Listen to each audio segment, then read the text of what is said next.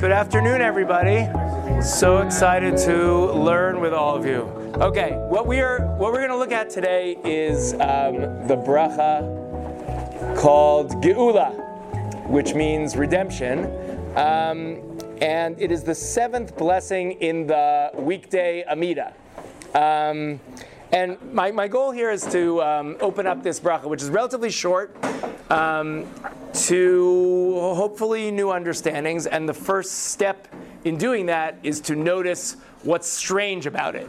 And this is always the challenge with liturgy that you say all the time. I think I really hammered this point home on Sunday night, where you say the words all the time, you don't really stop and, and think about them. So our first task is to actually read the read the prayer and think about um, what are the questions that come up around this um, this relatively short prayer. The reason I brought down the Siddurim is just because part of the questions that you could ask about this prayer is also a question of placement.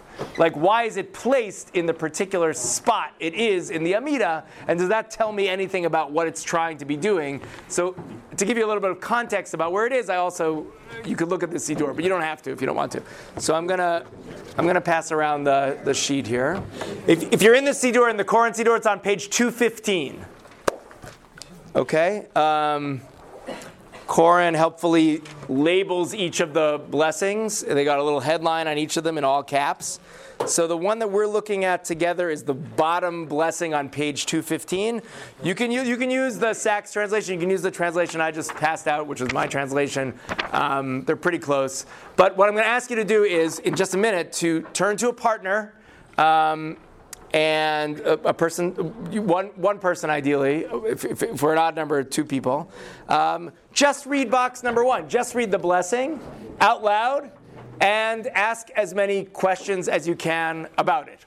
Okay? So let's do that. Turn to a partner, read the text one out loud. How many, as many questions as you can.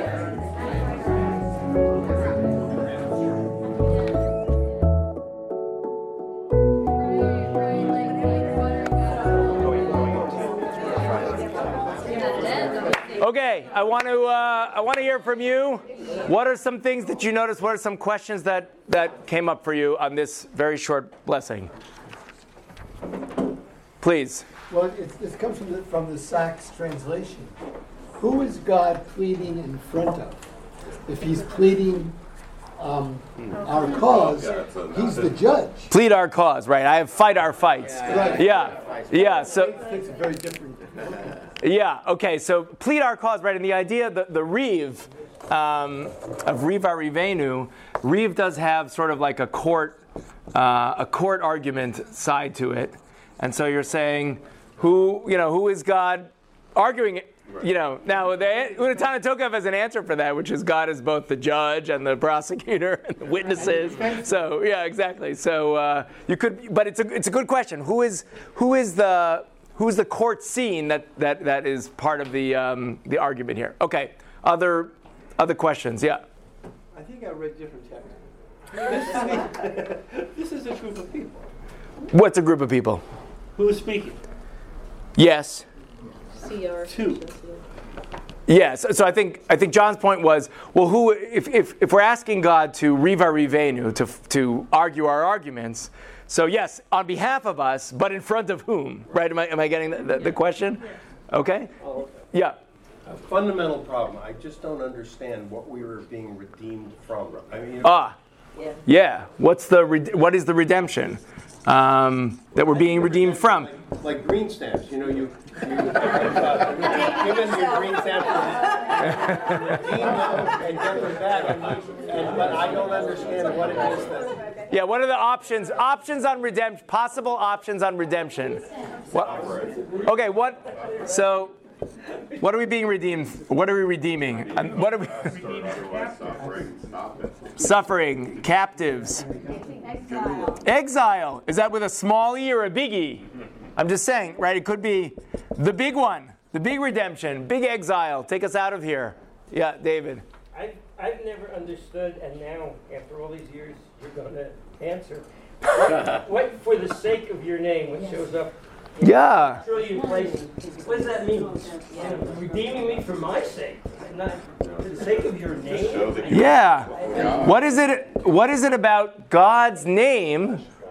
And you could broaden that a little bit. God, either God's name, God's reputation, God, some aspect of God that is apparently what's the main driver of the redemption, according to this version of the uh, of the blessing. So why does God why, why, why does God need to be redeemed? Well, I thought this is about us. We're the ones who are suffering captive in exile. How come God? How come it's for the sake of God's name? Okay, yeah. Other. And, and why would his name be? Re- I mean, he's he does something good for a piece of dust like us. I mean, he's a, Right. much bigger. I mean, why would he? Why would that impact his reputation? Yeah, right. Why does it impact his reputation if he does something for us? Okay, yeah. Rather than see our suffering, why not ease our suffering? Ah, everybody can see suffering. I see suffering all the time, right? So, what kind of seeing is, is, is, is implied in the in the see, see our suffering? And it seems to imply that right now he's not seeing it. That's right. How could it be that God is not seeing it? Why I have to ask God to see it? There's one thing to not act on it, but how come God doesn't even see it? Um, or is, see, seeing an action sort of related or in, inextricably intertwined? But you might you might separate them and then ask why. Yeah. Why are all the, there seem to be a lot of Egyptian references here. I mean, to me at least, we're talking about coming, seeing uh, that God saw their suffering, God uh, saved them, uh, God, God did, uh, Moses says to do things for your name, you know, for, for your own reputation. So uh, why are all these? Uh, Good. So it seems it seems like Mike is saying that there might be some resonances with the captivity in Egypt, and so how. Uh, first of all, so I'll just add to that. But we were redeemed from Egypt, so well, I'm not asking for that kind of redemption. But I maybe I'm calling upon that imagery. Why is that imagery so sort of forefront here? And if and if it is, does it help me understand what redemption I'm asking for? right? In other words, is it something that's related to the experience of Egypt, and that is a specific kind of suffering that needs a specific kind of redemption? Yeah. Well, really, to pick up on that, what? I live in North America. I'm a free person. I live in an open society. It's not a perfect society, et cetera, et cetera. But personally, do I do I need to be redeemed? I'm not a slave. I'm not unfree. Good. Okay. Do I do I need to be? It's the flip side of the what redemption am I experiencing here, right? If if I'm living a relatively good life, you know, again in the like course of human history, we're we're not doing so bad, or I'm not doing so bad.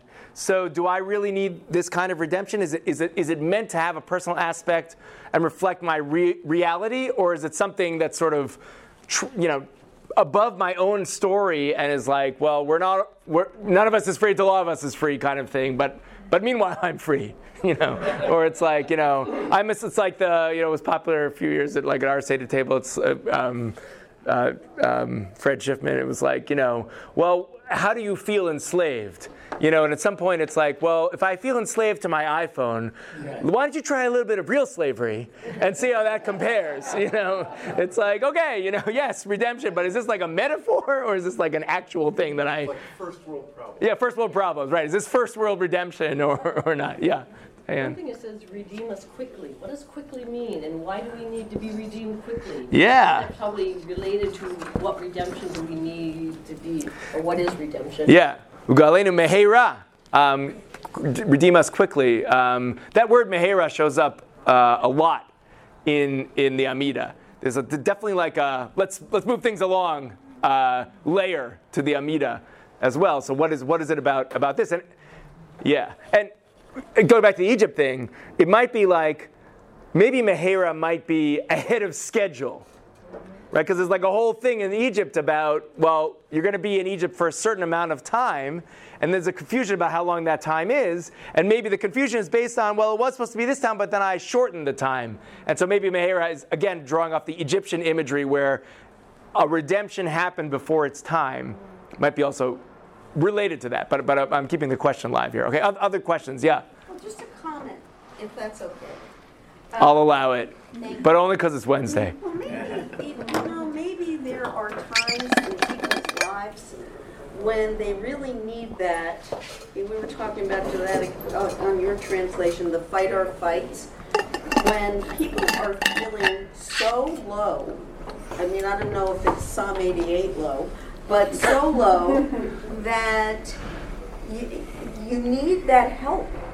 And so, yeah, maybe we all live in this first world environment, but there are times when people are, even if you go to the extreme, people are abused, you know, and, you know, things like that. I hope we don't get to that point, but it's here for that.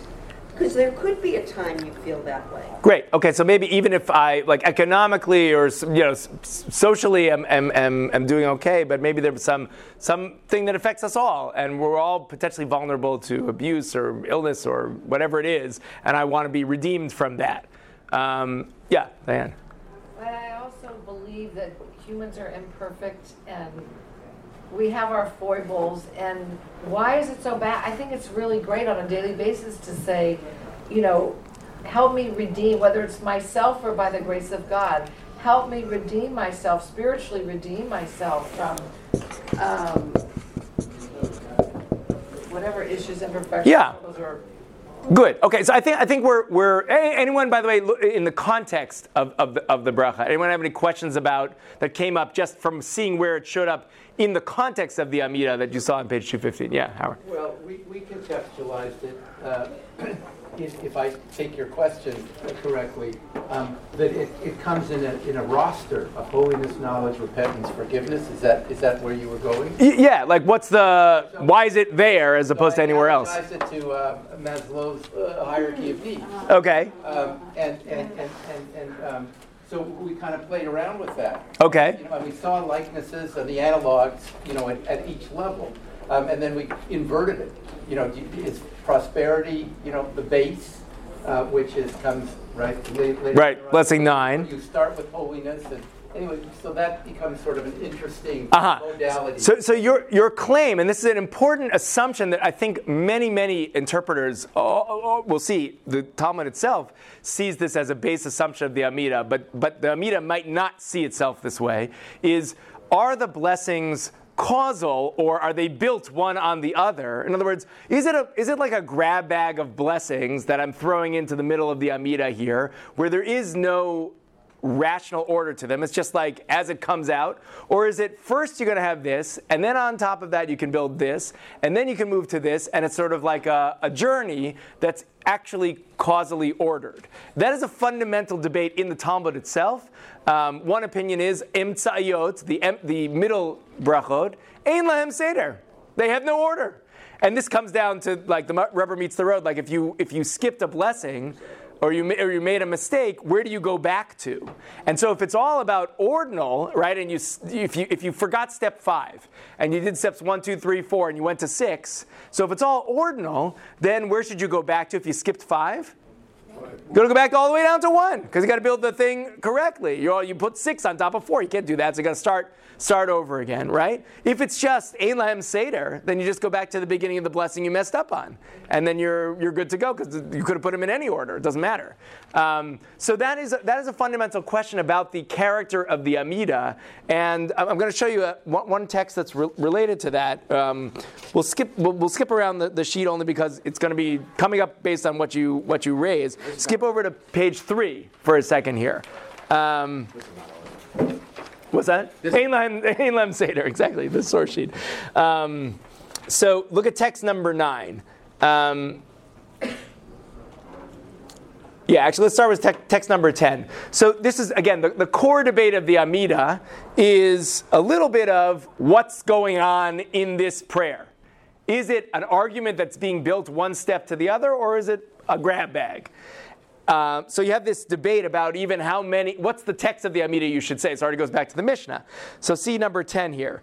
Rabbi Yehoshua says, Me'en Shmona Asrei. This is in contrast to Rabban Gamliel who says every day you have to say Shmona Asrei, all 18. Those who with me this morning, this is one of the sources where it's like the prayer is called 18, so why do we have 19? All right, leave that aside. Different year, okay? So one opinion is you got to say all the words, the full thing. That's Rabban Gamliel, all 18. Rabbi Yehoshua says, no, you could say main essence of, right? It's, uh, you know, get the main idea in there, but you don't have to memor- memorize all, you know, thousand words. Let's cut it down to 100 words, okay? Either because you can't memorize a thousand words, or we're all busy, or who knows what, okay? But that's his opinion. He doesn't explain it. So then the Gemara asks, well, what is that? What is Me'en Shmona Esrei? If you were going to you know, summarize the Amida and, and knock it down from every single word to something that's more condensed, what would it look like? So Rav says, Me'en kol bracha ubracha.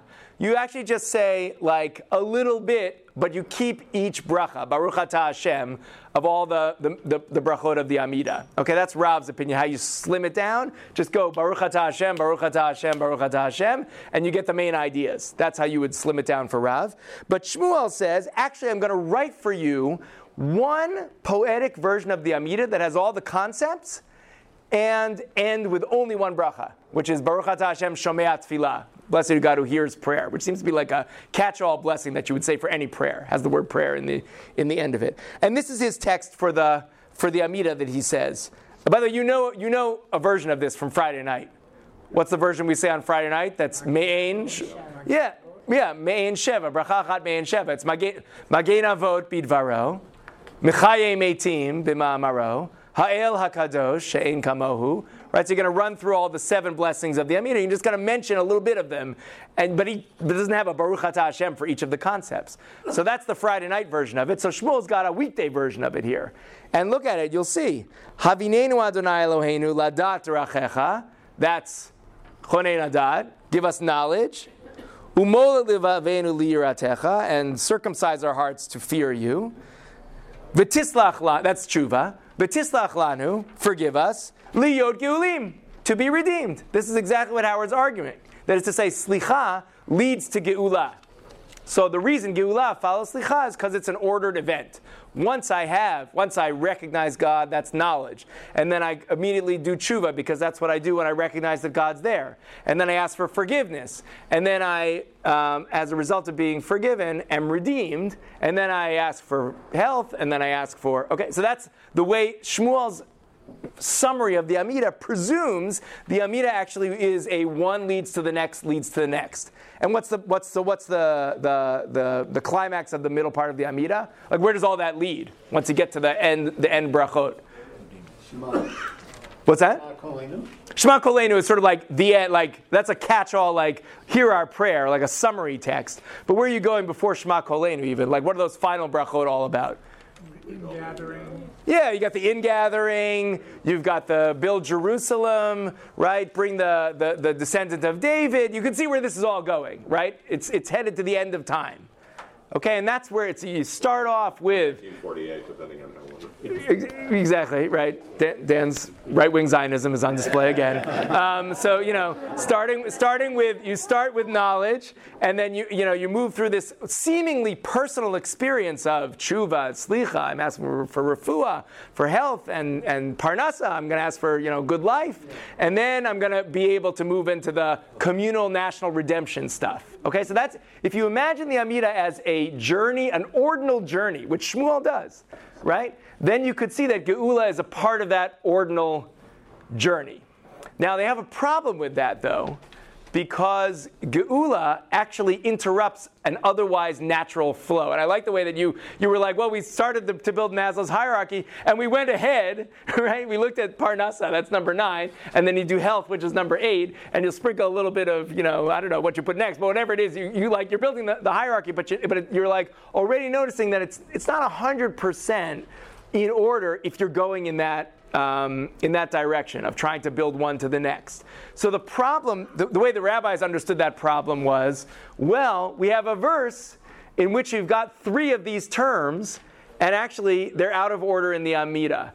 Um, so the verse that they're that they're talking about, the verse from Psalms, which talks about slicha first, avonaichi, and then where are we on our our list here? Um, um.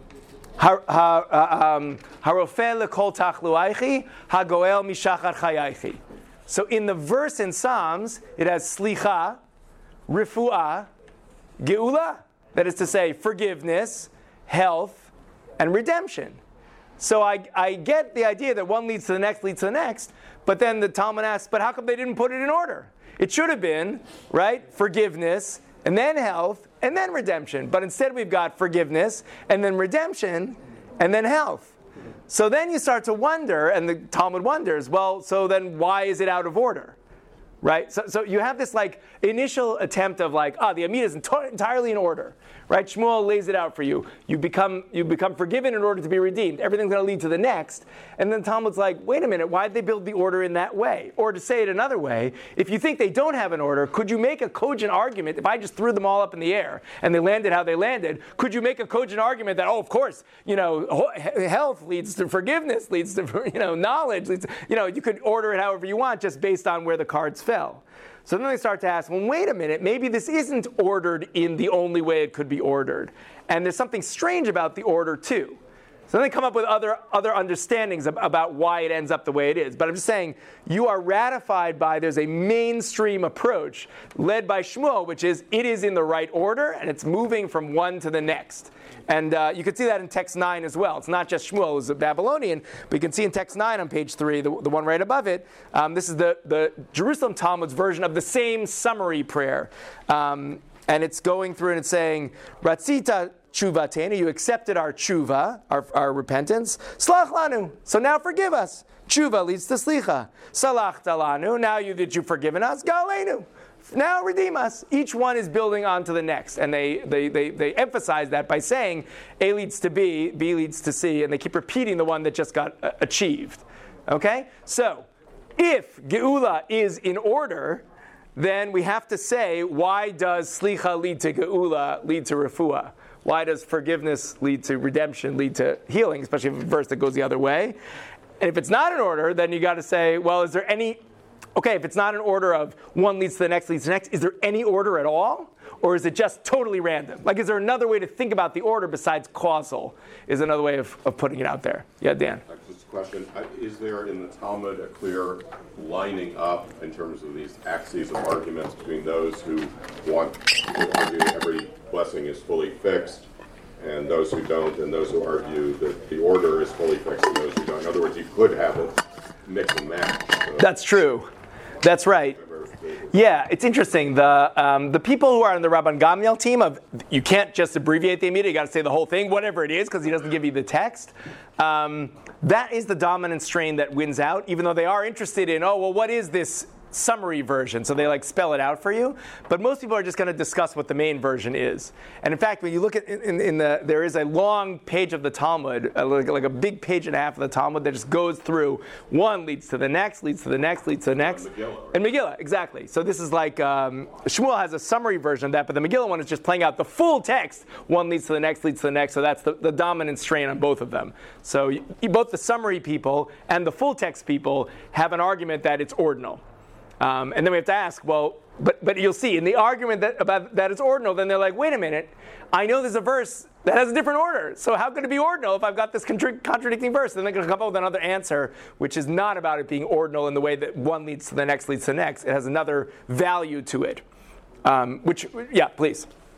Okay, I might be confusing the structure and how this all fits together, but so like this morning we talked about how the prayer, the Amida as a whole starts with praise and then it moves into things that you're asking for and then it concludes with praise.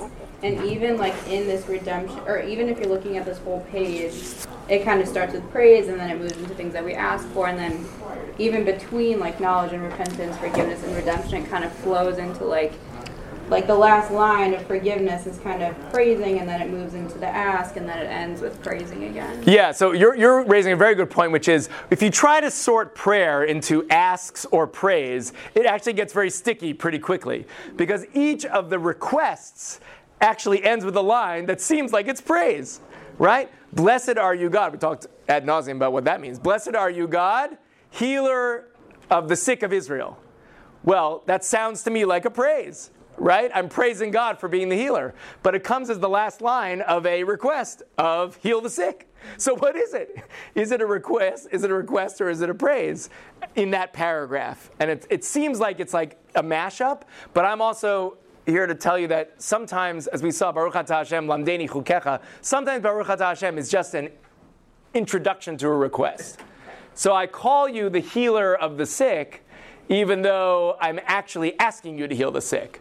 I know that you're, you can heal the sick because I'm calling you healer of the sick, which is really just part of my ask. Then you get to the praised ones and you're like, well, am I really praising you or am I actually asking for something? Like if I say that like your name is good and you do goodness, am I just praising you or am I actually asking you to be good? So it gets very complicated very quickly. This neat taxonomy of praise, request, thanks, or praise, request, praise gets very blurry very quickly because um, they kind of they, they, bleed into each other. So you're, you're right to, to notice that.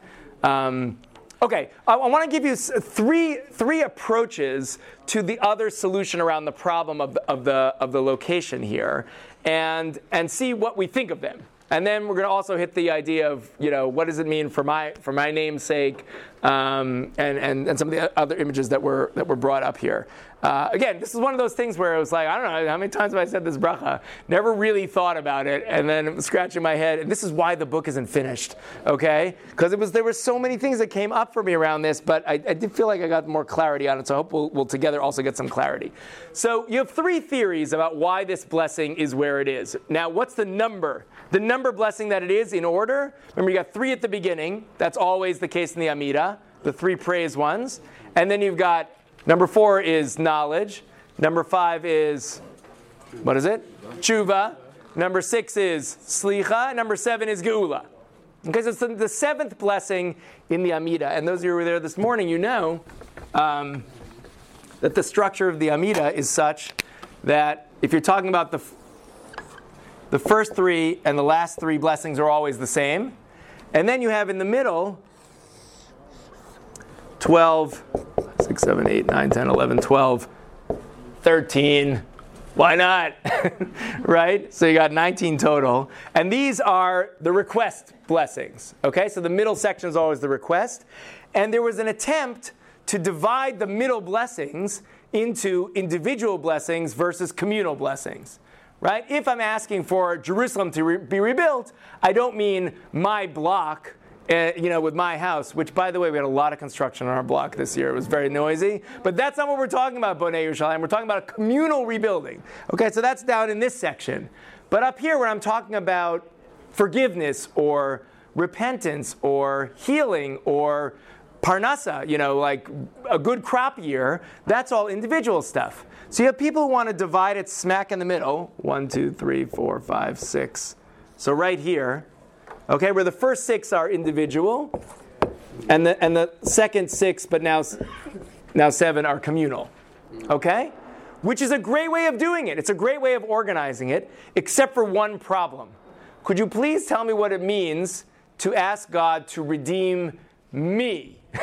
Not us, but redeem me. What does it mean? If I'm asking for God to redeem me, what, is, what, what, what kind of redemption are we talking about? It's not impossible, but it's, it's just a, a subset of redemption. Maybe from suffering or from some form of imprisonment or, or binding. Or... Good. Okay, so maybe it's like the things that I am personally struggling through. Um, uh, it is not an ultimate communal redemption. That's what it is. And then you have to ask yourself, well, then how come they're using all this Egypt imagery here, which was a communal redemption that was like a real you know, finality of, of exile and slavery? So the, the, first person who ever comes up with the theory that this blessing is about personal redemption, because again, they're led by this assumption that the Amida is divided into individual versus communal requests, and so this has to be, this is one, two, three, four, five, six, seven. So this is the one we're talking about. This one has to be an individual one. It's smack in the middle. It's not on the, it's not on the margin. It's smack in the middle. It's got to be an individual redemption. First person who ever makes this claim in all of Jewish history is Shadal. Shmuel David Luzzatto, who is a modern commentator on the 19th century commentator on the Bible and on, on, on the Siddur. And this is what he, he, he does. Look up, flip back with me to page one. Okay?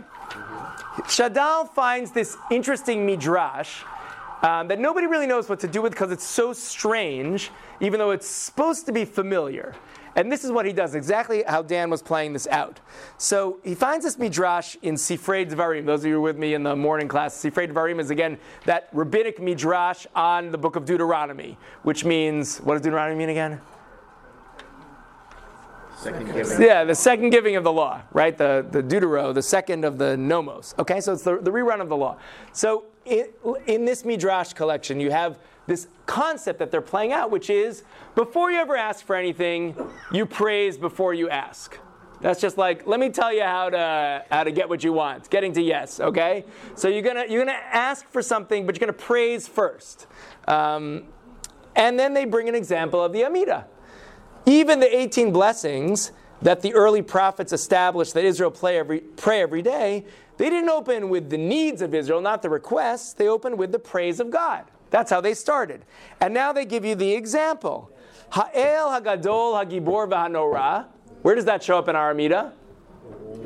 First blessing, right? That's that's the, the whatever the, the the middle of the first blessings. That's in the praise section, and then you've got Kadosh Atah V'Norah Shemecha. Holy are you, and awesome is your name. Where do we know that phrase from in our davening? Yeah, so that's the third blessing. When do we say? We didn't just say it upstairs in Mincha, Kadosh Atah V'Norah Shemecha. When do you say Kadosh Atah V'Norah Shemecha? In our liturgical calendar. High holidays. High holidays. You say it on Rosh Hashanah. So they flip, they flip that. We now say Atah Kadosh V'Shimcha Kadosh, but this is just Kadosh Atah V'Norah Shemecha. Same idea, but it's something that we say, we, meaning people who follow the Babylonian Talmud, say this on Rosh Hashanah. People who follow the Jerusalem Talmud said it all the time. This was their main text for the third blessing. Okay, good. So you get your first blessing, get your third blessing. Those are both blessings of praise. Mm-hmm. Now here comes the request blessings. See if you can find them. V'achar kach, and after that, after the praise, you've got matir asurim. Release the captives. V'achar kach rofei cholim. Heal the sick. And at the very end, you finish with thanks. Now here's the problem. They're saying this is the Amida, but the problem is they're quoting texts that are not from the Amida. Because where do we say Matir Asurim in our Amida, who, re- who releases the captives, release the bound in our Amida now? That shows up in blessing number two, right? Um, Mechakel chayim bechesed, mechayei meitim berachamim rabim. Somech noflim umamatir asurim. It's both here, but that's, that's not, those aren't requests. That's in the praise part of the bracha. So what's going on? So Shadal says, ah, you know what these texts are? Well, Rofei Cholim, we do have a bracha that says, Rofei Chole Amo Yisrael, heals the sick of Israel. Rofei Cholim might have been the Eretz Yisrael, the Jerusalem Talmud version of the same blessing. Okay, so that, that's good. That's a request. I got that one. Where's my blessing that ends, blessed are you, God, who frees the captive? Doesn't exist. Shadal says, that's the Geula blessing. Ah, you're saying I'm asking for an individual redemption because I'm in the individual part of the Amida. What I'm asking for is to be released from captivity. Now he took that literally, like literally, I'm sitting as a captive in jail, and now I'm going to ask to be released. But it could be also figurative or spiritual. You know, you could, you could go down, you could develop this, okay? But what I'm saying is, it's a very recent understanding of the role of this bracha. The role of this bracha as an individual redemption is pretty new. It doesn't mean it's wrong. It just means that it's, it's showing up, and it actually shows up based on a text that has, doesn't even have the word geula in it. And you have to make a couple of assumptions in order to get this proven the way that Shadal does it here. Like, A, Matira Asurim is actually the geula text, and we're now talking about an individual thing. Because you could also say we were all captive, so maybe it's, it's communal, okay? Back to Egypt, maybe it's Joseph. Right, exactly. We, we, we, were, we were captives in Egypt, or Joseph was captive in Egypt. Well, in the prison. In the prison. Good. Okay. So this is, this is theory number one. What am I praying for? What redemption am I praying for? I'm praying for a personal redemption to release me from captivity. And in that way, it's perfectly fitting right in the individual redemption set of blessings. Just like I pray for health for me or the people I know, or I pray for wealth or all that stuff, it's hanging out in the first part of the request, which are individual. That is theory number one. Now we've got theory number two, which is, you know what? There's no difference between these, these 13 blessings. There's no individual versus communal. They're, in fact, all communal. You know why? They're all in the plural. all of them are in the plural. That's it. In fact, they take a very good verse uh, from Jeremiah, which says, Rifaini Adonai ve'erapeh, heal me and I will be healed. And they change it and make it in the plural, Rifainu Adonai ve'erapeh. And the, and the Talmud's already saying, you cannot ask for things in the individual. You can't do it. You must ask for things in the plural. You can never ask only about yourself in the, in the, in the text of the Amida. You want to ask something for yourself? You know where you do that? You do it at the end of the Amida. You do it in the middle of the Amida in your own words. The Amida is not going to give you words for your own personal prayers. You're going to give your words for the, your own personal prayers. Why should I write your words for your personal prayers? What we're going to have is a communal liturgy to pray for communal stuff. Okay, so all this stuff is communal. Healing is communal. Wealth is communal. Um, forgiveness is communal. Tshuva is communal. It's all communal. Okay, and in that way, redemption is, is also part of the communal blessings. But there is there are two two sides of this theory. If it's all communal, you still could have a difference right down the middle of the now versus the future. Okay? These are all communal blessings, says theory number two, but we're going to make a distinction between things I need now, like healing. I don't want healing at the end of days, I'd like it now. Right? This is the, the speedily. I want this speedily. I don't want, you know, I'm not, I'm not deferring this. I want this to be happening now. I want my crops to have a good year now. This is stuff that's not going to lead to the ultimate redemption, but it's going to make my life better. And that's the first half of the Amida. And we are asking for stuff right now. Okay? So, in that understanding, what is the Geula? that we're talking about. It's not a ultimate capital E exile redemption, but rather, let's see how Rashi says it. Um, yeah, Rashi's dealing with, a, with another problem about what, what stage of, of redemption are we talking about here. But then he says, he's talking about our blessing. He says, even though this redemption is not the redemption from exile, it's not the ultimate redemption, it's not capital R from capital E exile. Lav geula de galuti, ela shigalenu minat sarod habaod alenu tamid. This is a redemption about those troubles that come all the time to us right? It's our regular suffering. It's not the ultimate redemption, but it's like, could I have a better experience of life right now without the, the end of days having to be the only solution? That's Rashi's understanding of what this Geula is, but it's habaot aleinu. It's our sufferings as opposed to my individual suffering, okay? Our communal current sufferings, that's what I'm praying for with this, with this redemption. Now, the third theory, Okay, so you got my the first theory is my personal redemption. The second theory is our current redemption. And you know what the third one's going to be? What's the third one going to be? My future. Yeah, our future redemption. Because you can't be individually redeemed without me forever, like the ultimate redemption. That's not like an option on the grid. Okay, other religions went that way, um, but but for our religion, we're going to be like communal communal redemption. That's the only way we're going to talk about the future, and that is actually the dominant understanding of this bracha. So what goes out the window is any division between the now and the future, or the individual and the community, and all of these are all about the end of days.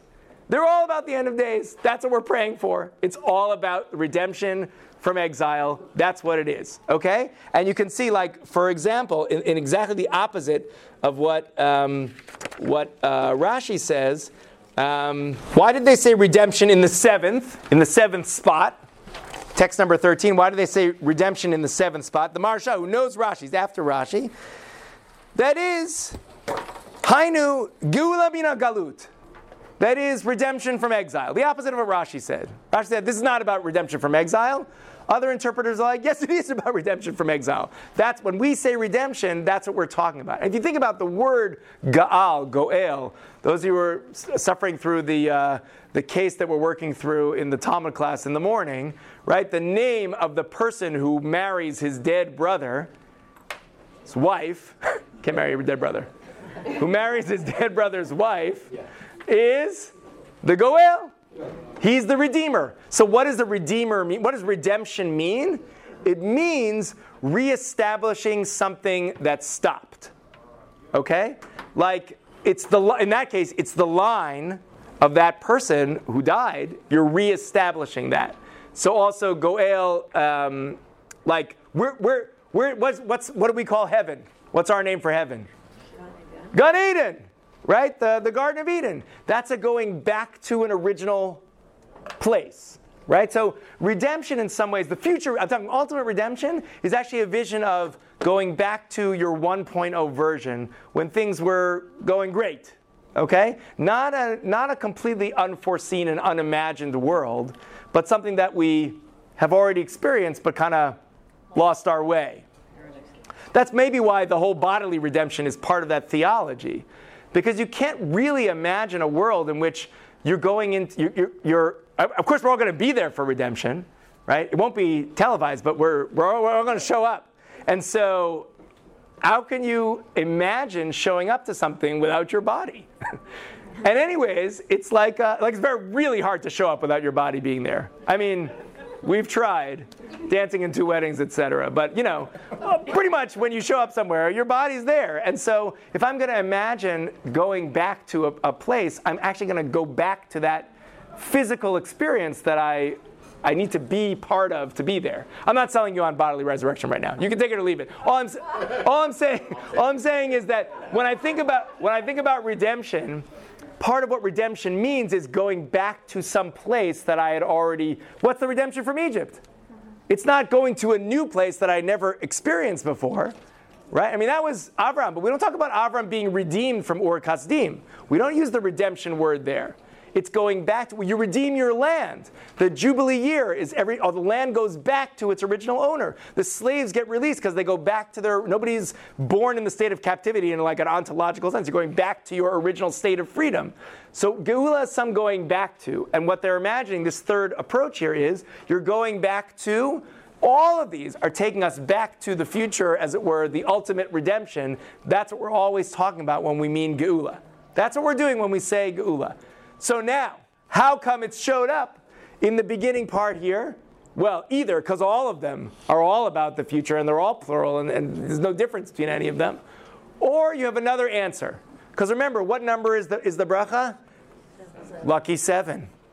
What is it about seven?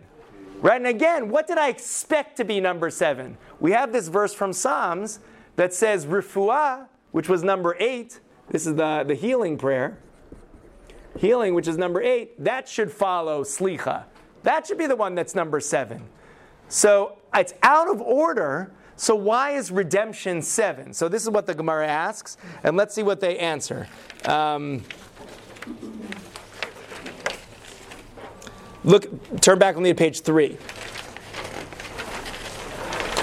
Source number 11 on page 3. Umara ulomar geula bashvi'it. Why did they say geula is the seventh blessing? And here you, have to understand that the force of the question is as opposed to healing as the seventh blessing. The order, the Maslow's order that shows up in Psalms would have me saying healing. So I'm like all of a sudden shocked that instead of saying the healing blessing, like out of order, I've got the, the Geula blessing. So why am I saying that as number seven? Amar Rava. Mitoch sha'atidin ligael bashvi'it. Because in the future, we will be redeemed in the seventh. Therefore, they set it up in the seventh spot. What does that mean? That's a weak answer. it's a terrible answer. I mean, the seven. Tell me how you feel about the answer. Well, I mean, your thing about seven and eight, eight is supernatural, right? Uh, like seven plus one. No, but I mean, seven is complete. This world, eight is already talking about something more godly, and so that fits perfectly right. with having as number eight. As number eight. And so they're forced. They're stuck with it as number seven, so they gotta come up. with duty taught us, you know, if they give you an answer that doesn't make sense, you have to ask why they why they did it, and they're kind of forced to back into some unrelated. Like we're talking logically about how this should be put together, and they're forced to come up with some unrelated thing because they don't know. Yeah. Now they could have gone the way of saying, well, Geula, Geula is. Well, I don't know. How would they have solved it otherwise? They should have said Geula would have been. It would have been fine to have Refuah as seven and Geula as eight, because yeah. Geula is supernatural, and that actually works very well. Right. But the fact that they inherited a text in which it was number seven, said they have to give the, the medium answer, which is we're redeemed in the seventh, not in the eighth. Anyone wanted to respond or defend? Yeah. Isn't the um, the age to come is the great Sabbath of the, you know, of the world, and the seven thousand year day from creation. I, I think that's what the rabbi said. Yeah, there, there is a there is a power to redemption in the seventh. You know, also we don't know what is the seventh here that we're talking about. It could be the the seventh day, like you're redeemed on Shabbat. Could be the seventh year, right, which is Shemitah, or it could be the seventh seven, seven. seven sevens, right, which is what's that? Jubilee. Jubilee. Right? What happens in the Jubilee? All the land goes back to its original owner. All the slaves are released. There actually was a. Um, I was when I was checking this up because when you have time, you like check it out. So there's this theory apparently by Nachum Sarna that the the year in which um, the Jews were exiled. I'm not even saying this is unbeatable. The years in which the Jews were exiled in 586 was a jubilee year. It was a year that was declared as a jubilee, and the final straw that broke that broke the whole thing was that the king, uh, the, the king of the Jews, right, exactly, declares it as a jubilee. And everybody's sort of like, great, a jubilee. Oh, wait, that's the thing where you have to let go of your slaves and give your land back? I'd rather not participate. And so that's just like piled on to the sins that are going to have them exiled. But then, when did the Jews come back? What's the, what's the return? 70 years. Right, so either it's 70 years, but then they're doing the math, and it's like, well, the prophecy was 70 years, but I don't know, wasn't there, it wasn't 516 where they came back, right? Wasn't it 536? That's where they were, where they were playing it out, where actually it was 50 years later, after the exile, was another Jubilee, and Cyrus says, You're all redeemed. You yourselves are those redeemed slaves who you get your land back here. And so it was like itself a jubilee. So there might be something, you may not like it, but there might be something to the seven upon seven, which has this idea of the jubilee and going back, which just leads you to, like, the, again, the, I think the experience that at least Rav is hoping you'll have, even if he's not the one who's inventing it for you, is hey, when you say this in the seventh, you can't be thinking ordinal. It just doesn't work in the ordinal. That's the part I didn't bring to you. But right before it, they're like, well, it should have been, refuah should have been seven. So how come, so you're like confused and noticing something strange. And it makes you think of, oh, this is something that happens um, in the seventh, even though I would have expected something else to be in the seventh, to remind me that the seventh is the time that Geula is coming. Now I have an, another question that's related to this, which is, what do you think brings redemption? How do we know that we're getting closer to redemption? Or if I ask you to do something in order to bring redemption, what might you do? Yeah, so maybe in the ordinal version of it, it's like first you do, right, you recognize God, and then you have forgiveness, and you do tshuva. That's how you do it. Anyone else? Where, where, where are all my liberal folks? Come on. What's, how do you bring redemption in our world here? Tikkun olam. Tikkun olam. Yes, right? You do mitzvot or you know good deeds or fix the world. That's we will we will build. We're not going to wait around for the, God to redeem the world. We will redeem the world. Start on that project ourselves. Right? This is like a completely reasonable approach. It's not an unfamiliar approach to the Talmud, but I just want to point out, and this is going to shock some of you, it is a debate in the Talmud. In other words, what leads to redemption? There is one side that says, you know what leads to redemption? Good deeds, right? Good deeds and following the mitzvahs, that's going to lead to redemption. So let's get on that train. But then there's another side as well. Let's flip over to page four. All right, so now we're talking about ultimate redemption. If this is in, in theory number three, the seventh blessing is about ultimate redemption, where you're going to be redeemed in the seventh, and that's why it's in the seventh spot you have the following thing. Rabbi Eliezer says, bottom of page four, straight out of the Babylonian Talmud. I'm not making this up. Rabbi Eliezer says, Im Yisrael osin tshuva nigalin. If they do tshuva, they will be redeemed. Rabbi Yehoshua says to him, they will be redeemed without tshuva and good deeds. That's it. Lo bi tshuva umasim tovim. And then they go on and on and argue, and they each bring verses in favor of their opinion, including the one verse in all of Tanakh that has the word Goel Yisrael in it, which backs up Rabbi Yehoshua's opinion. This is going to happen even if we don't have good deeds and mitzvot. And shockingly for the Talmud, there actually is a winner of the debate. And who wins? Rabbi Yehoshua. In the end, what is it? Vishatak Rabbi Eliezer. Rabbi Eliezer was silent. Okay, so you have this basic debate about how does redemption come? On the one hand, it's based on our deeds and how we behave in the world. And that's what's going to bring redemption. That's Rabbi Eliezer's position. But Rabbi Yehoshua's position, you know those guys, Rabbi Eliezer and Rabbi Yehoshua. They're like good sparring partners. In, in my group, it's the uh, Rabbi Eliezer was the one who was like, uh, this oven is, is pure, and, the, and everybody else says, no, it's not pure. And then Rabbi Eliezer says, if, it's, if the law is like me, let this crazy thing happen, and it happens, and this. And a voice comes out of heaven and says, the law is like Rabbi Eliezer. And Rabbi Yehoshua stands up and says, Lo bashamayimi, the law is not in heaven, right? We don't listen to voices from heaven anymore. We go by the majority rules. right? And then they excommunicate him, everything falls apart. But leave that side for now. Right? So Rabbi Yehoshua and Rabbi Yezer are the sparring partners. And Rabbi Yezer's like, I know how this works. You do tshuva, you do good deeds. That's what's going to bring redemption. And Rabbi Yehoshua says, no. Actually, redemption is operating independently of human behavior, which might be I don't know. I don't know. How do you feel about that? If I tell you that Those of us who've been doing Yoma are saying the same debate, right? About does Yom Kippur affect That's right. The day itself atones. What do you mean? I thought it was about I have to ask for forgiveness. That's what atones. The day itself, which is, is, is sort of a- an example of the same thing, which is to say, this day is coming no matter what. It is being driven by the calendar. It's not being driven by your deeds. Sometimes it just happens on its own. Yeah. Will and grace from last, from. Yeah, yeah, exactly. Will and grace, right?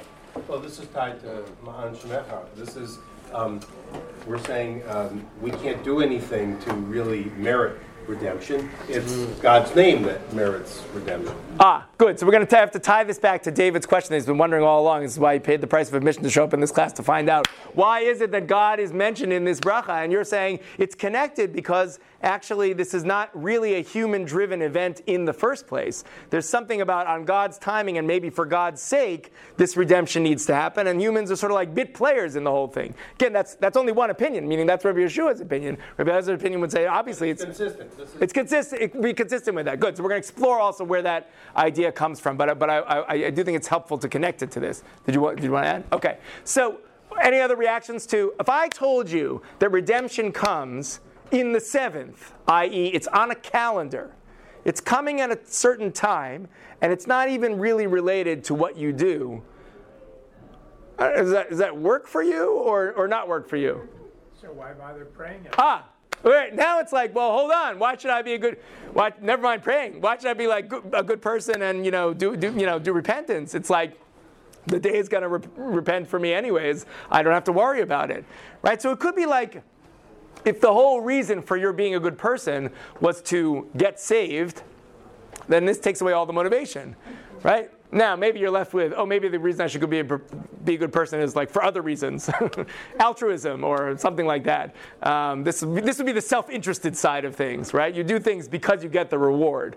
Um, but, you know, so I'm not saying it completely destroys Masim Tovim and, and Tshuva, but it, it, it takes out that, that, that carrot nature of the whole thing. Um, that you would otherwise like be doing this for this one particular reason. And you might have to ask yourself, like, why do I behave the way I behave? Is it in order to, you know, um, get, get something, or is it like for other reasons? Or maybe it's like, yeah, now that I've been released of that of that hold, now I can start acting like a jerk, like I always wanted to be, right? And I don't have to worry about redemption slowing down. Um, you might go that way. Now, yeah, please. I just want to think, my idea is that just, there's mythical time. I mean, so, I mean, there's a whole other aspect of time, right? Spiritual time and, and mythical time. So just because I do something in one sort of time space sphere doesn't mean I'm going to necessarily not be redeemed in another time space sphere. You're supporting this this notion. In other words, I'm, or, or is it like it comes around eventually? It would no, it comes around, but also it's a mystery. It's a mystery, right? Right. If you feel like you can plot out exactly how things are going based on the collective behavior points of all of humanity, that's not exactly how it's all going to work out. I mean, as if we need any proof of that, right? Now, the, yeah, please. Well, it made sense to me in this order because in the prophets, Israel goes into exile because of sin, their sins, and rebellion against God. And so if, if, if return from exile follows their return to God. Uh huh. Good. So I, I want to follow that lead for a second and say, actually, this gets back to Micah's idea of how is this related to the redemption from Egypt? Why were the Jews redeemed from Egypt? What led to the redemption from Egypt? God heard their groans. Yeah, God heard their groan. It wasn't like, yeah, the Jewish people finally did enough tshuva and masim tovim, enough repentance and good deeds that God finally showed up and took them out of Egypt. Actually, the, what's the midrashic understanding of the state of behavior for the Jewish people in, in Egypt? They became aware of their Yeah, they were in the 49th level of Tuma. They they were one step away from being irre- irre- irrevocably unredeemable. They were so bad They were, they were so out of the spiritual game that it was just not even imaginable that any of their merits were driving this Geula calendar. Okay? It was actually something outside of their, their deeds. This itself also is a, um, is a, is a Gemara, which I don't think I brought here, which is, well, when are we redeemed? When are we redeemed? Either when everybody is doing all good, or when everybody's doing all bad. Like things got so bad that the only option, and I am really pushing this one these days, the only option for redemption is going to be it gets so bad that this is the only other like pathway from here going forward. Um, this is the, if you look on, on source number 16 on page 5, Amru Yisrael. Israel says, Ribbono shel Olam, Ematai ata goalenu. When are you going to redeem, redeem us? And God says, um, etchem. When you get down to the lowest level, that's when I'm going to redeem you. Um, uh, this is, this is a, a, quote from a Siddur commentator named the Rebar Yakar, who is known often from his student, um, who was um, Nachmanides Ramban. So, you know, it's always good to be known by your student. But he, he wrote a full commentary on the Siddur, and his understanding of, of redemption is it's not that um, you know dot leads to slicha, leads to tshuva, leads to geula. No, it's following the Egyptian model of you get down to the lowest level. That's when this is that's when this is happening. Yeah. Isn't that what happened with Shabtai Tzvi? That the way in which he tried to find redemption was okay, it's not working. Let's uh, ignore all the halakha, everything, and if we get bad enough, God will redeem. It's definitely a a, uh, a third rail approach to uh, leadership. you know, I mean, yeah, yeah, and and, and yeah. It, I mean, again, it, it seemed to have worked in Egypt. Didn't quite work for Shabtai Tzvi. Uh, I'm not saying this is like a roadmap here. I guess part of one of the one of the, the, the ways that I'm reading this, or, or the powerful way, is there is some desire desire on God's part to redeem that's independent of my own actions in a positive way. That is to say, the world is tending towards redemption, whether or not I can see it in the behavior of people. Um, because if you're just adding up the behavior of people, which again is like a reasonable position, but if you're going on the other position, if, if you're just adding up the behavior of people, you're never really going to add up to redemption. You might throw your hands up and say, forget it, this is never happening. And comes this bracha in the seventh spot when you would have expected something else to be there to tell you, you know what? You can't predict when redemption is going to come just by calculating everybody's behavior. There's some independent experience of redemption that needs to happen in the world that's going to happen on its own time frame, which might leave you somewhat powerless. But on the other hand, it's not all up to you either like in a positive sense. Like this is something that might happen no matter what we end up all doing as a collective. Um, I want to take, take David's challenge on the um, Leman Leman Shemecha. By the way, where else do we have that Leman Leman shame thing? In the Amida, in the first one, right? Umevi goel livnei leman shemo biyahava, right? Which is strange because it should have said leman shemecha because the whole thing is in second person, right? Baruch atah, I'm speaking to you. I should be talking, speaking about your name. Okay, every other part of that blessing you can translate into the second person, and then all of a sudden you've got a Laman Shemo, which makes it, if you're like a textual critical person, then you're like, hmm, I don't know about that. But, anyways, we're not that. We're, uh, we're informed by that, but it's not our ultimate stop, you see.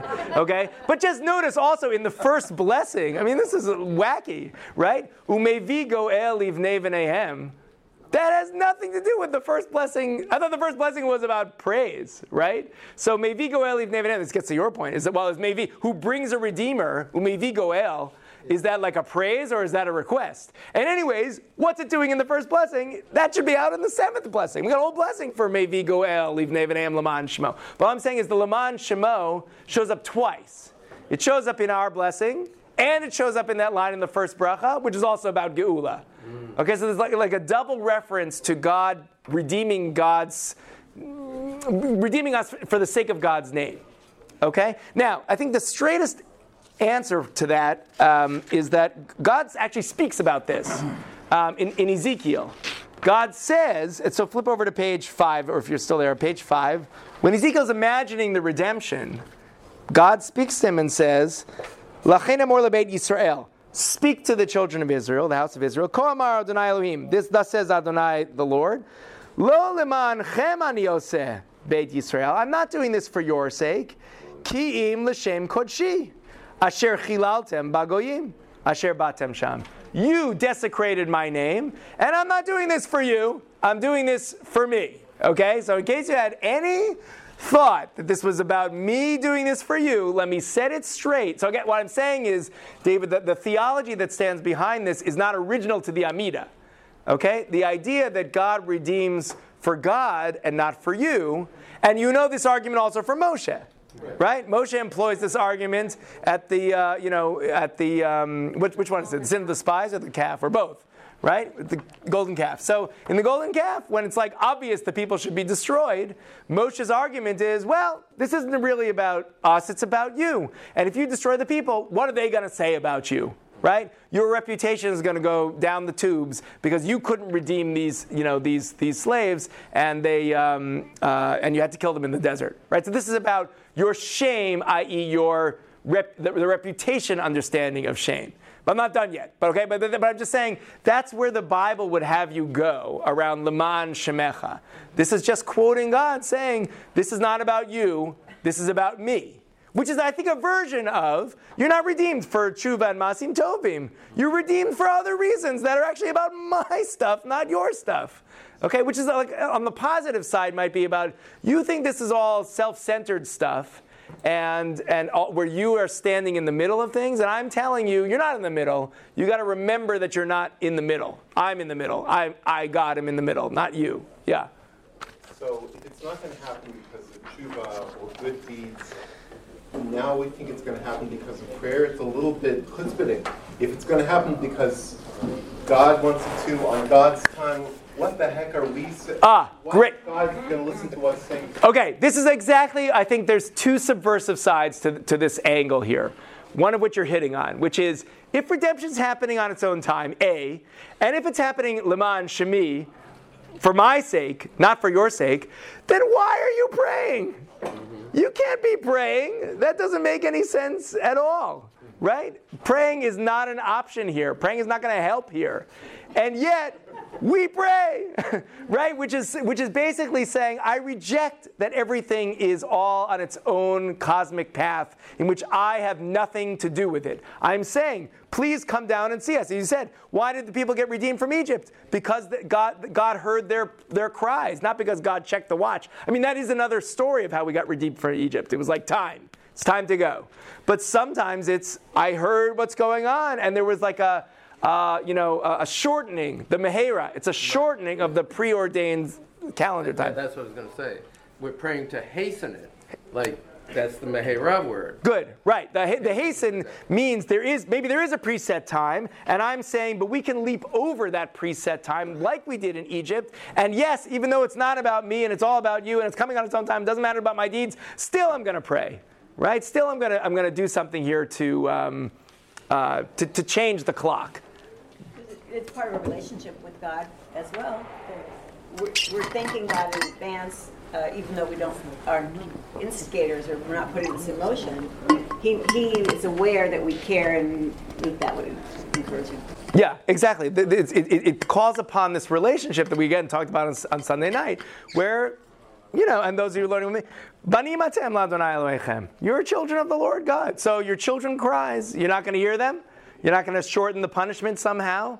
So you have this, again, this, this dominant approach of this prayer, which is this is moving on its own path. This has nothing to do with you and your behavior. And then on the other hand, you've got the and by actually saying these, these words, I do think it has something to do with me, and I am calling you back here, and I'm calling your attention again. Yeah, David. I was about to say that the Messiah must have come because I had a question and you came up with an absolutely clear answer. well, I'm, not, I'm not done yet. I have. I haven't. Redemption His name because He said He would redeem us for the sake of His name. Clear and simple. But then it occurred to me, why should God really care what anybody else thinks of? He's God. I mean, if the other nations think. Good. Okay, so I'm coming to another answer here, which is. Um, which me and my dad were working on this uh, a couple of years ago. We read a very, very long essay on this whole topic, which is God's need for God's own redemption. That is to say, not like the Rambam slash David Stone's vision of God, in which God is completely perfect and has nothing that's going to impact God. Again, going back to Sunday night, but a relational God. Part of what God did Uh, the text we ended on Sunday night, part of what God did when God said, My name is Ehyeh Asher Ehyeh, I was with you in Egypt and I will be with you in the exile, is that there's a whole substrain here in rabbinic thought of God became exiled God's self. This is the Shekhinah, God's presence, went into exile with the Jewish people and hangs out with us in exile. And so there's something actually that when God needs to be redeemed for God's Leman Shemo, doesn't mean for your reputation like in the newspapers, but actually your shame, which is the part of God that is most immanent. Right? That's definitely how Devarim understands the word shame. Right? It's the part that you can experience as opposed to the transcendent part of God. So in Kabbalah, it would be like Malchut, Shechina in that way. Or, um, you know, in, in, in Devarim, it's like you can't, you, can't, you can't really know God, but you might understand God's name. Okay, you call upon God's name as opposed to God's essence. So the name of God, Leman Shemo, that aspect of God is in exile, is suffering with the Jewish people. Now, a suffering God, something we don't like to talk about because other nearby religions, other religions, other religions went to town on that one, right? When they're doing the body stuff and all the other stuff, okay? But I'm saying it is a very, very clear strain in rabbinic thought as well. A suffering God aspect of God that is with us in exile. The clearest place we saw this was in the the Kalir poem on um, on Hoshana Rabbah. Is it Hoshana Rabbah or every day? Uh, it's every day. Uh, every day following the Hoshanas on, on Sukkot, when you know we march around with the lulav and etrog, um, and, and, and you say Hoshana, Hoshana, uh, Anivaho Hoshiana. The Gemara uh, has a problem understanding what does anivaho mean. What is baho? What's ho? That's not a word. Baho. Anivaho hoshiana. They understand the anivaho hoshiana as a sort of encoded name of God. Words, we're asking God to be delivered God's self, as opposed to us to be delivered. Anivaho. We, we want God to be, God, we're asking God for you to deliver yourself, which only makes sense in a world in which God, God's self, is in exile and needs some form of deliverance. Okay? God is with us in exile, but not like taking care of us, but then goes back to sleep upstairs at night. It's like is actually with us in exile the entire time, and as a result is desperately in need of redemption, just like we are. So, Leman Shemo or Leman Shemecha could mean about reputation, could mean Ezekiel, could mean about this is what are people going to say about you, or it could mean, again, in the rabbinic understanding of it is, this is the part of God that gets stuck with the people who are suffering and is suffering along with us. And God needs to be redeemed just like we do. So we are in some ways praying for God's redemption for God's own sake. As a, we, don't, we don't think about things this way. It's like a little bit hard to, to conceive of. But imagine a world in which the redemption that's needed is not even primarily our redemption. Our redemption is like an, only an aspect of the much deeper need for redemption that God had. Our suffering is only a minor mirror of the suffering that God is experiencing with the world in its current state. So when I ask for God to be redeemed, it's like a full and total redemption that is worthy of God being redeemed as opposed to just humans being humans being redeemed. That's easy. That already happens. We did that a few times. But God being redeemed, that's that's the real trick, right? That's the end the end of time. The exile is over forever. That kind of thing. And it's not about my reputation. Again, rabbinically, biblically it's about my reputation, but rabbinically it's about I God am in exile with you and I need to be redeemed with you in order to have my full self back together, which again, Kabbalah plays this out over and over again. But that's, that I think, is a way you might read this that, uh, again, might be theologically like weird or terrifying or too Christian or whatever, but it might actually be, oh, there's some meaning to this. It's not just about your reputation and you're like a vain God who needs to be understood by the nations in a certain way. It's about your suffering, and we want that suffering to be um, alleviated to some extent. I'm going to let you decide if Mashiach came or not. Okay. Any other any um, any other thoughts or reactions to the to the ideas that we put out here um, so far? I'm an kind of unrelated. A couple over the last few weeks, reading all about Moses' anger. Yeah. One of our Torah I read said that the seventh blessing is talking about helping control anger. The Re'ev How so? Ah, Re'eva Anyenu. Anyenu had to do with praying to help us control our anger. And if you look at how it fits in, you know, knowledge, recognizing how anger has hurt people, repenting, asking for forgiveness, how Uh-huh. anger has hurt other people. And if we can control our anger, then we'll heal. So I don't remember exactly how they got connecting anger to Reva Vanyenu, but It would be in that ordinal way of viewing the Amida, which again is a dominant strand of understanding how the Amida works. Maybe the and we had questions about what is what is exactly why does God need to see and what is the um, Riva Rivenu. It's worth looking at the quote that this is all based on from the first part. So flip over to page two. Um, from Psalms, Psalms 119. We saw Psalm 119 on Sunday night when we said, Baruch atah Hashem, lamdeni chukecha. That comes from Psalm 119. Psalm 119 is the longest psalm in all of the Bible. It's an, it's an alphabetical acrostic where for each letter of the alphabet, you've got eight, eight strands. Okay, so it's 8 times 22 verses. That's, uh, that's a super long psalm. And you've got the Resh, the Resh um, section, which is in number 5 here on page 2. Re'e onyi v'chaltzeni ki toratcha lo shachachti. Riva rivi uge'aleni le'imratcha chayeni. Okay, so here, now you can see, the, the way, again, almost all liturgy works this way. It's just a quote from the Bible. That's all it is. That's all it almost ever is. Okay, then you have to ask yourself, are they doing something, are they just doing a block quote from the Bible, or is there something that they're doing contextually that's giving me another dimension here? So what are they quoting and what are they not quoting? I think that's interesting here, right? First of all, you have the mashup of see my suffering, right? That there's the like, why is it see? I don't know. That's what the psalm says. Okay, so psalm already has that that expression. Why is the reeve? Why is God going to go to court? I thought God was the God, God was the arbiter. I don't know. That's the imagery that the psalmist is using. See, that's always like a reasonable answer. You can just back up the question to the Bible. Why does the Bible use those language as opposed to the Siddur? Fine. But here also notice what's missing. What don't we talk about in our bracha that the, that the verse here does talk about? Re'e on yi v'chaltzeni. Chaltzeni is just another word for save me. Ki Torah lo shachachti. Right? Why should I be saved? I never forgot your Torah. Right? Now, we don't actually quote that. That key. And the, the key um, phrase in the Amida shows up a lot. Right? Where do we have the key? Why should you do this? Key. Yeah, ki tilatenu, ki el mochel v'saleach ata, ki el melech rofei ne'aman v'rachaman ata. There's a lot of times in the Amida where we say, you should do this because, because, because, because. Here, we got a great setup. Here's the because. It's right here in the verse. But you know what? We don't quote it. Right? Which might also, again, back up the idea of why do I get redemption? Not because I'm perfect and I remembered your Torah. It's just I get redemption because it's the seventh, it's in the seventh spot. It's coming. It's happening. Or because you need it, not because of me. Right? So there's, in other words, when you find the quote, you also have to understand how the quote is being um, sort of massaged into the prayer. So by leaving off, now it might be like implied, why should you redeem us? Because implied, we're keeping your Torah.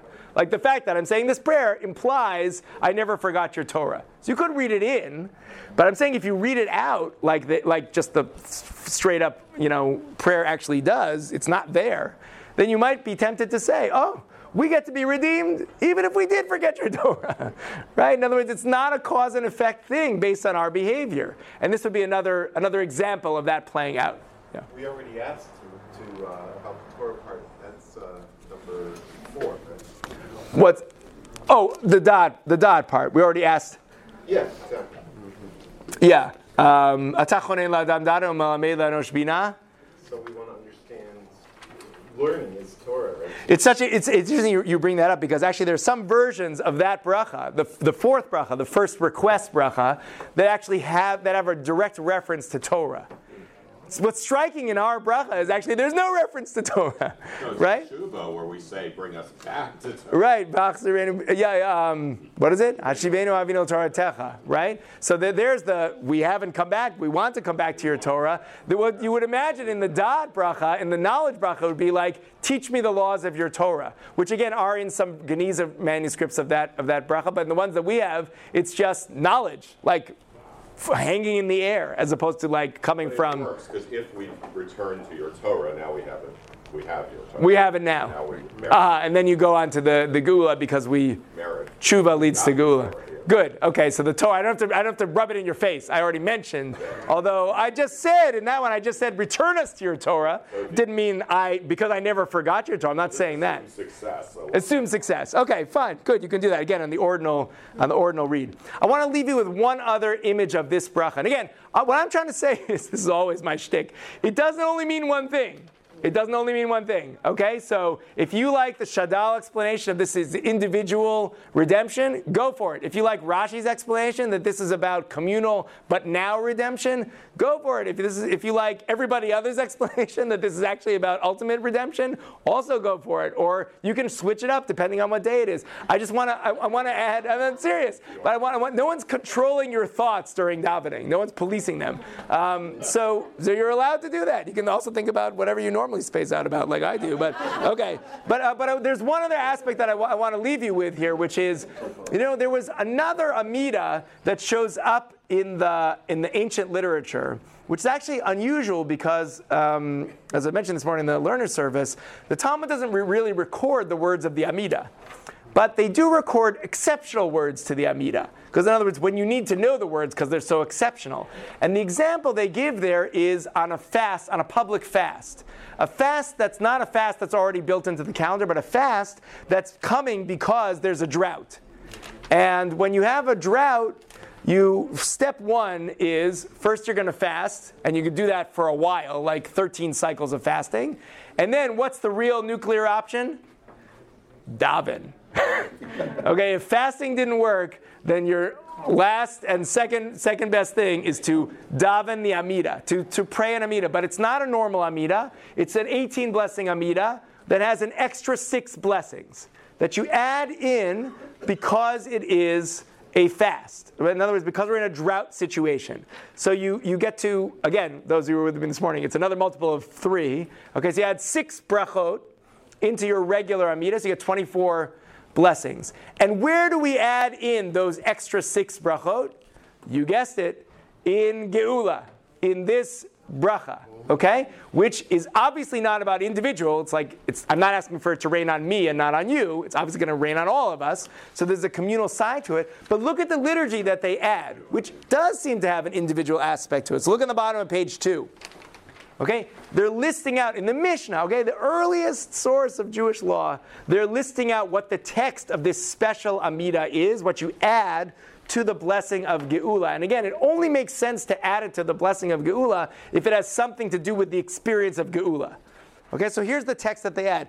Ala Rishonahu Omer, this is the first blessing that you add. Mi sha'ana et Avraham ba'ar Moriah. Hu ya'aneh etchem v'yishma b'kol tza'akatchem. Hayom hazer, in some texts, bayom hazer. Baruch atah Hashem, goel Yisrael. Okay? Now the other five blessings that they, that they add are, um, are, have their own separate chatima, have their own Baruch atah Hashem at the end. This is the only one that they felt was so close enough to the, the theory of Baruch of Go- Goel Yisrael that they actually just stuck it right in there instead of our normal text whatever the normal text was, okay? Which they don't print, but they give us this one. So what does this raise up for you? Who, he who answered Abraham on what, what was the answering that happened on Har Moriah? Gave him another sheep. Yeah, gave him a ram instead of his baby son. Okay, so or not baby, 37 year old son, but depending on which midrash you go with. He asked for it, it was- it wasn't, he wasn't answering, he wasn't responding to a request or, or a question, It came out of its own. yeah. Right. Again, the midrash might imagine that Abraham is asking, like, "Hey, could anything else work here besides my child?" But that's not what it says in the Torah, right? God just comes out of, of the blue. Again, maybe like redemption here, but also you have this other aspect of what do we need to be redeemed from? Like, what is Abraham experiencing in that moment right before redemption? It's that terror of, you know, I'm about to do something that is, I can't believe I'm going to do this. It's like the ultimate, you know, test case. Um, you know, who's, whose, whose team are you on here on morality or what's going on with the Akedah? There's a lot that's wrapped up into it. And Abraham is redeemed from the experience of having to go through with the Akedah, you know, act. So there's a redemption here that does have an individual aspect. Even though we're playing that down and said Shadal was the only one who came up with it, it's very, very late. But on the other hand, somebody thought that this is the right bracha to add to our blessing, shifted out the old words, threw in these words, which is about Abraham, you know, going through what he's going through at the binding of Isaac and being saved by God or by the angel of God in that moment and not having to go through it. It's like a different understanding of what that redemption is. Now, that redemption also might have had some costs. You know, it's like Sarah dies and they never speak again, or you know, all that stuff that you notice in the Torah that's get played out in the Midrash. But there's something here, I think, also about what redemption are we talking about? Ah, it's the spiritual, going back, it's the spiritual suffering that Abraham is having in that moment, or the elation of being saved from not having to go through with something that he's opposed to, or whatever it is, whatever's happening in the moment of the Akedah, is part of the experience of what we're calling upon when we call God Goel Yisrael, the Redeemer of Israel. So I'm going to hopefully let all these ideas sit for a while, and when you come back to davening uh, tomorrow morning, we'll see what else no, comes up for you. We do have the prayer. I mean, we added prayer on fasting. Correct. The Yeah, yeah, that's right. In Slichot, we, we have the we have these, but not in the middle of our Amida the way they used to do it in the Mishnah. In Goel. It's its own bracha. They have their own bracha. They call it, it's the Koran says we add here. We add here, but they add an entire bracha. This is the only one that's interpolated entire bracha. It's juxtaposed to Yeah, that's right. It's in that spot. Nice to learn with you. Okay.